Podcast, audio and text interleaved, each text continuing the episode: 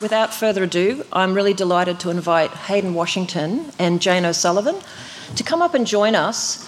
And we called this session Good News About the Tough Stuff. Good news about the things that are difficult. And I'm looking forward to, I think, 15 minute talk from each. 15 minute talk for each, and then some lovely time for conversations, and then we'll be breaking for lunch.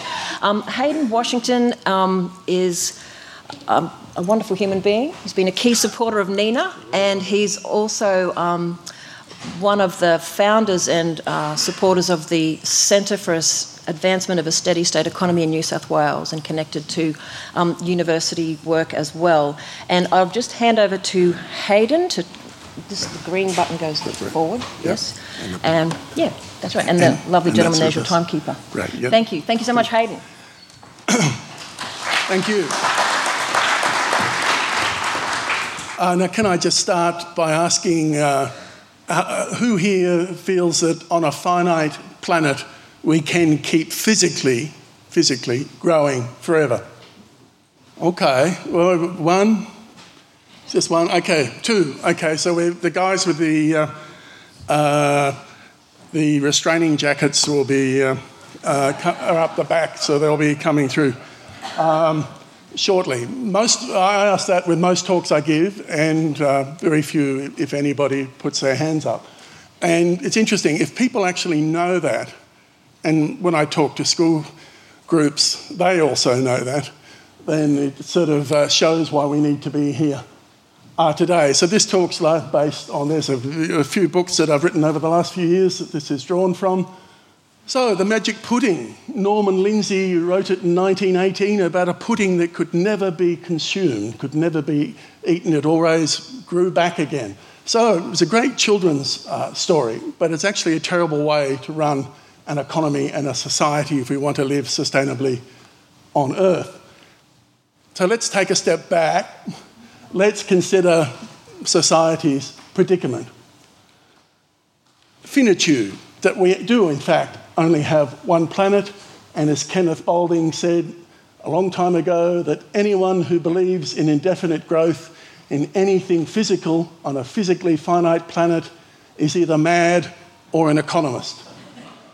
Uh, so there are, in fact, ecological limits, and they have been exceeded. It's been referred to, there's the original uh, Limits to Growth study uh, done in 1972 uh, pointing out that middle of the century we hit crunch time, and of course it was uh, uh, incredibly venomously attacked, mainly by traditional uh, neoclassical economists who called this uh, doom and gloom, doomsaying. Um, and as has already been pointed out, the modelling, uh, as Ian Lowe pointed out, the modelling is showing we're actually on track.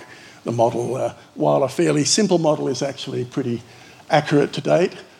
So, reality or delusion, which is actually a critical issue of our times in terms of what we mean by sustainability.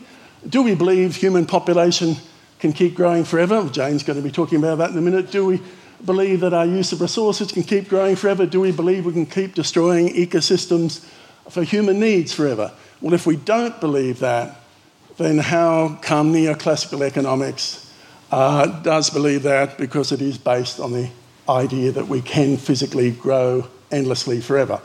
If we do believe this, as neoclassical economics does, then are we in fact, as a society, living a delusion? Uh, very quickly, I'm not going to read through all this. 20th century, population up fourfold, industrial pollution 40-fold, uh, fish catches 35, etc. Mining of ores 27-fold, one quarter of coral reefs destroyed and 20% degraded, etc., etc. Half of wetlands gone, uh, science of crisis, so ecological footprints, 1.6 planets. Living planet index has gone down 58% since 1970.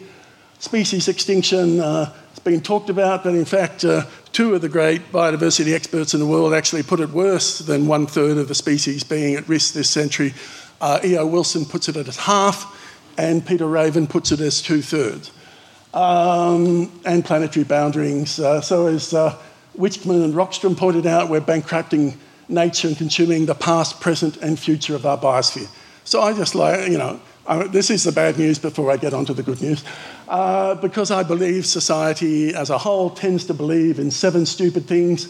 One is, if you like, anthropocentrism, that it's just about us.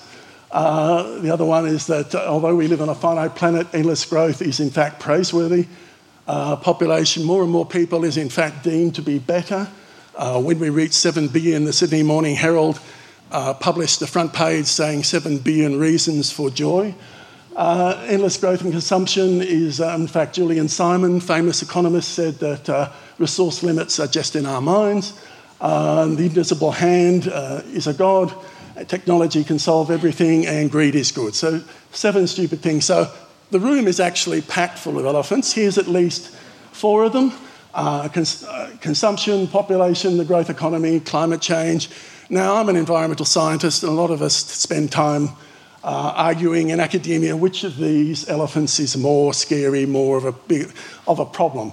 Uh, my point is that any elephant sits down on you, you've got real problems. All of these elephants are uh, dangerous, all of them are causing major problems, all of them have to be seen. But the problem is the elephant in the room is the biggest taboo in our society, of course, is to talk about the growth economy. Um, so, and a lot of people can't see it, which is why an event like this, where we are seeing it, is such a positive step forward.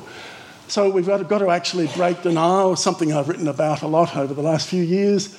Denial is fascinating. Uh, and um, as Herman Daly pointed out, economic growth is still seen to be the cure for poverty, unemployment, debt, repayment, inflation, balance of payments, deficits, population explosion, crime, divorce, and drug addiction. So essentially, everything will be fixed by uh, growing further. The problem is being called growth mania. Uh, and many of you will know Edward Abbey's quote that growth is the, for growth's sake is the ideology of the cancer cell. Um, so world leaders uh, still see growth uh, above all else. So, but it's, uh, it's based on false, an ideology based on false premises and that economic theory that is the key problem uh, in, in neoclassical economics. So, in fact, the verb to grow has become twisted, as Herman Daly points out. Uh, the original idea of growth, like I have, fact, in fact, stopped growing, I hope, uh, and most of you have, that here we don't grow forever, we reach sufficiency or a steady state. So um, quickly, I'm going to go through some of the eight, at least eight assumptions underlying traditional neoclassical economics. So it's very anthropocentric. Nature's just seen as a resource uh, that has no value other than that. Uh, the idea of the invisible hand, that uh, we can just leave everything to the invisible hand of neoclassical economics. Uh, the, we've talked about the problem with GDP, which in fact went up 25 fold over the last century. Amazing uh, refusal to accept any ecological or biophysical limits, because when, the, when classical economics was developed, of course, the, those limits had not been passed. Now they have the circular theory of production, where production uh, creates uh, consumption and uh, which creates more production, which in fact is not what happens in the real world. Uh, the fact that second law of thermodynamics, or uh, was pointed out to me by ecological economist Joshua Farley the other day, probably the first law too. Uh, laws of thermodynamics are being ignored in terms of how we operate our economy. The idea that uh, all the damage that's being caused that we talked about is just an externality, and the idea that we can substitute all forms of capital, so therefore we can substitute money for the ecosystems that actually uh, support our societies on Earth. Now, all of those assumptions are, in fact, many people would argue that they're some of that, well, certainly they're unsustainable. Uh, many of them are impossible, and you could even say suggest that they are insane. But there's still the underlying assumptions of the neoclassical growth synthesis that's operating today. And of course, as Herman Daly points out, we're in something of a death spiral where We've got the environmental damage, but of course, neoclassical economists tell us that growth is the cure. So we grow some more, the environmental damage gets worse. We're told we have to grow some more, and we're locked into this death spiral, which is leading us to half to two thirds of life being possibly being extinct, extinct by the end of this century, unless, of course, we act en masse, which is again why it's positive to be here. So the idea um, you know, we need to understand that that physical growth that we are continuing on uh, is locking us into uh, it's a dead end. Uh, and, you know, it's actually also got into a lot of uh, government policy and international policy, the World Conservation Strategy, Our Common Future. The Brundtland report that came out in 1987 was looking at a 5% growth rate to get us to sustainability. But I mean, again, if we don't actually understand that that endless physical growth is the cause of our problems, not the cure, we're not going to turn things around.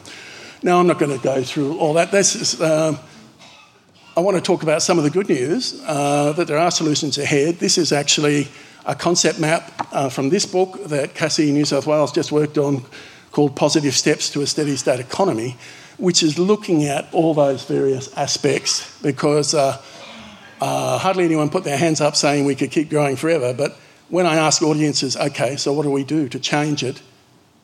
people don't know. So we're actually trying to look at the positive, the positive steps um, of what, what we can do. Um, so denial is a big problem. Again, not, not the river in Africa, but the fact that it's not that there aren't solutions, but that we tend to deny as a society we have a problem. And in fact, we've been called as a species Homo denialensis rather than Homo sapiens. Um, but while there is a trend to denial in society, there's also a balancing trend to reveal the denial. So, what's the first step? Well, let's talk about the reality of our predicament and the reality that endless physical growth on a finite planet clearly, well, if you talk, uh, you talk to school groups, you ask them about that, they'll go, duh, no, it's not going to work. Uh, now, some people say, well, look, you know, talking about it's just airy fairy, but in fact, that's dialogue. That's the way of counsel of traditional societies that we have to sit down and talk about it. However long it takes, we've got to work it through, which again, why this is a really positive meeting. That that denial is being challenged by dialogue and the fact that we are talking about positive solutions to move forward. Uh, so, what should economic sustainability mean? Well, it's been pointed out by a lot of uh, speakers today that the economy has got to be a servant of society, not its master. Um, and it can't be based on a denial of reality, physical laws, or ecological limits. Uh, it can't be based on endless physical growth. But so it's got to bring both population and artefacts to ecologically sustainable levels. Uh, and it's been already been pointed out again, it's got to be based on uh, sustainable well-being. But I would say not just of humanity, but also of the other 30 to 100 million species that share this world with. And of course, Peter Victor's also been mentioned, mentioned earlier in terms of uh, his low grow modelling, showing that you know when you start to model it, there are actually ways where you can move to a no growth society without uh, going into the, the Great Depression again. So ecological economics acknowledges the ecological limits of the planet. Um, now, steady state economy is uh, something that uh, has been developed for a long time, since the 1970s, with Herman Daly, based on the work of uh, his mentor, Nicholas Georgescu-Roegen.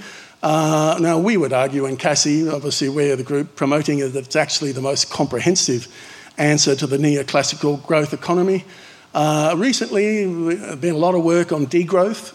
Uh, around there's been five international conferences, and uh, again, degrowth has a lot of. Uh, I'll be talking about the difference between various models of ecological economics tomorrow in a session, but yeah, degrowth is uh, pretty closely aligned with um, uh, steady state economy. So, what is it, the steady state economy? Well, it's based on the idea that you can't keep growing population forever, so it's an ecologically sustainable population. It's a constant low level of throughput of materials and energy, so we can't keep increasing them forever. We can, of course, change over from burning coal to renewable energy as, and grow that as a positive thing. And of course, the question of equity and distribution has been raised.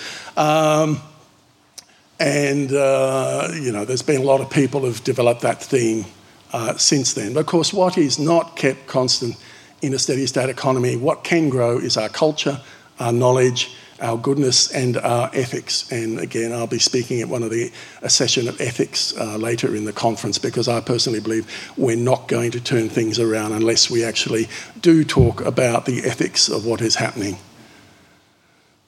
Uh, now, just some immediate and easy steps. Uh, I'm not going to try and go through all of them.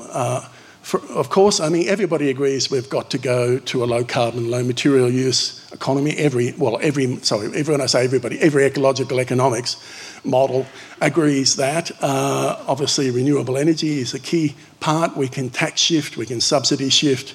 We need to be able to control our resource use, which at the moment, as a culture in Australia, of course, we're still trying to flog it off as fast as we can, rather than actually uh, work out what is a sustainable use, if, you know, as if we're actually going to be living here in a thousand or ten thousand years. Um, and um, dematerialisation of the economy. Uh, and, you know, uh, again, I'll be talking about decoupling tomorrow. Uh, we want to reduce our use in energy. The problem has been that uh, various uh, couple of economic models, such as the green economy and the circular economy, are talking about 100% decoupling, which then allows you to keep growing, which is uh, a problem I have that uh, decoupling, of course, has its limits. Uh, again, cooperatives, again, a lot of cooperative people here I saw, which is great as a model. Uh, and banks can be changed. So, as I say, this book is available for sale. I'll be out there at lunch and it'll be around the next two days. Uh, again, we've tried to look at uh, uh, about 150 uh, positive steps you can actually take on that path towards a new economy. Uh, and that's it.